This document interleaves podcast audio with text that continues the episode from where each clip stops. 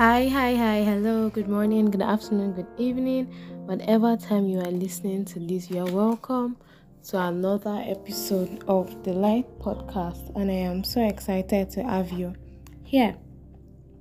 If you are just listening to um, the Light Podcast for the first time, you are highly welcome.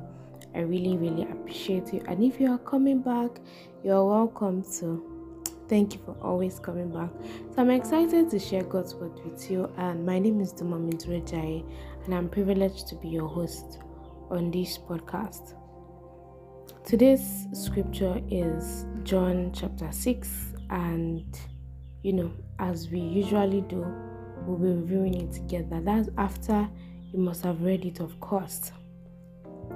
So, uh, my verse of the day from John chapter 6 is John chapter 6, verse 27, and it goes thus Do not labor for the food which perishes, but for the food which endures to everlasting life, which the Son of Man will give you, because God the Father has set his seal on him.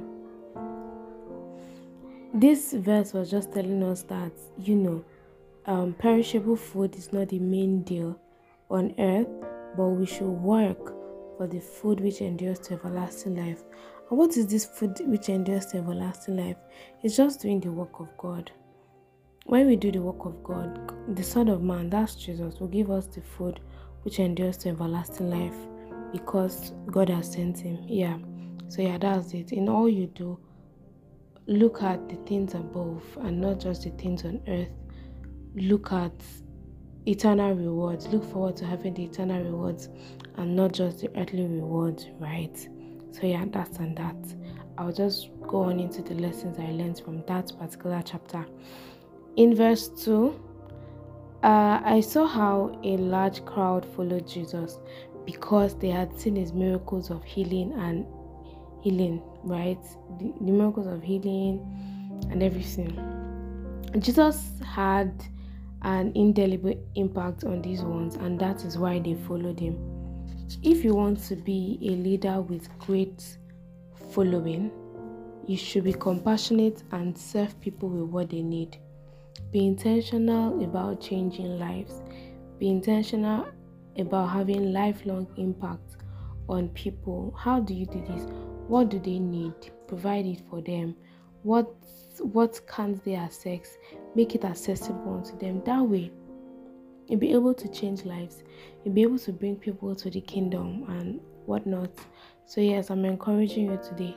Chase impact, lifelong impact, not for selfish reasons, but for kingdom purposes. Yeah. Uh, second lesson I learned was how Jesus separated the true followers from others by his harsh teaching. Not exactly harsh, but it was like the very truth. It was the truth. The others left him, and the reason was because they didn't understand and they didn't even try to understand.